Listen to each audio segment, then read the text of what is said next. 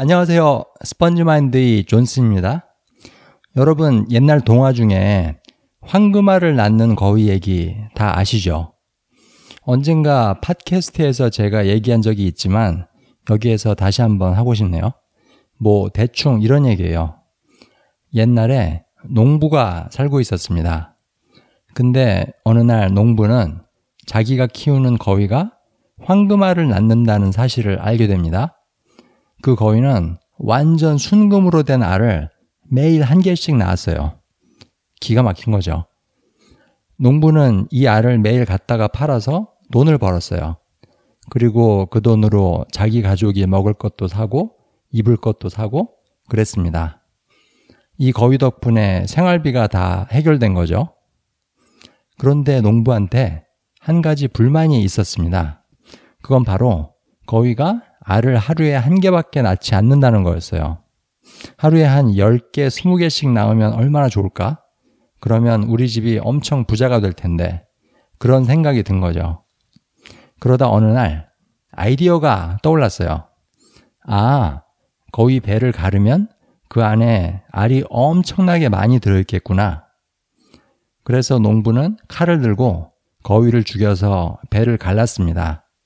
그런데 슬프게도 죽은 거위 뱃속에는 황금알이 하나도 없었어요. 당연히 농부는 그 후에는 황금알을 구경조차 못하게 되었죠. 뭐 이게 별거 아닌 얘기라고도 할 수 있겠지만 저는 이 얘기가 외국어 배우는데 적용될 수 있는 좋은 비유라고 생각합니다.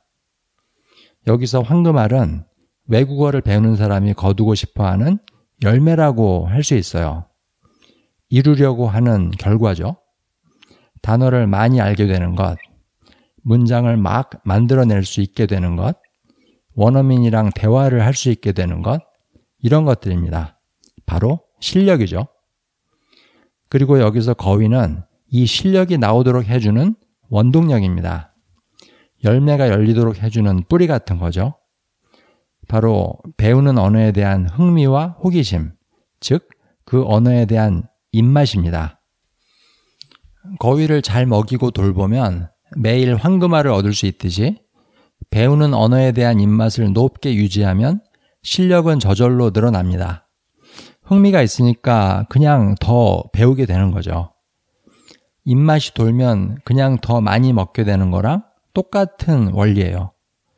거위가 건강하면 알은 그냥 저절로 나옵니다. 반대로 배우는 언어에 대한 입맛이 떨어진 상태에서 너무 공부 욕심을 많이 내는 건 좋지 않겠죠. 그러면 억지로 하는 거니까 효과도 떨어집니다. 거위를 잘 돌보지도 않으면서 무조건 알만 빼내려고 하는 거랑 똑같아요. 이러다가는 거위가 죽어버립니다. 그리고 황금알과 거위 이야기는 사람 간의 관계에도 적용이 되는 것 같아요. 여기서 황금알은 그 관계로부터 얻고 싶어 하는 결과입니다.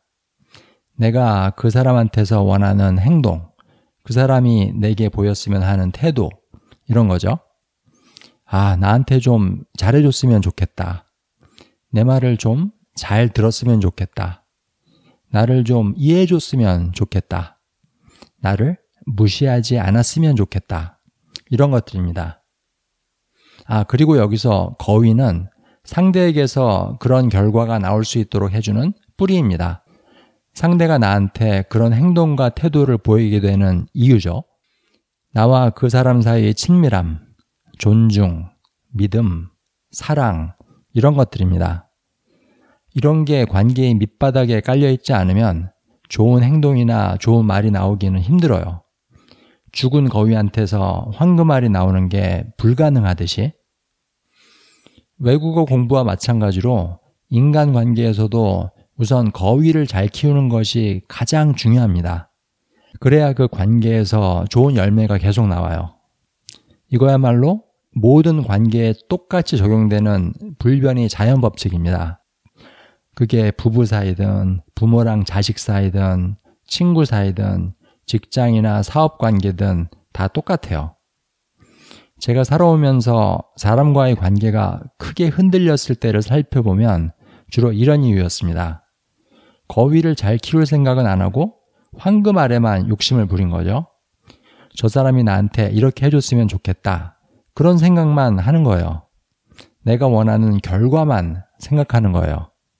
그 관계의 뿌리를 튼튼하게 할 생각은 하지 않는 거예요.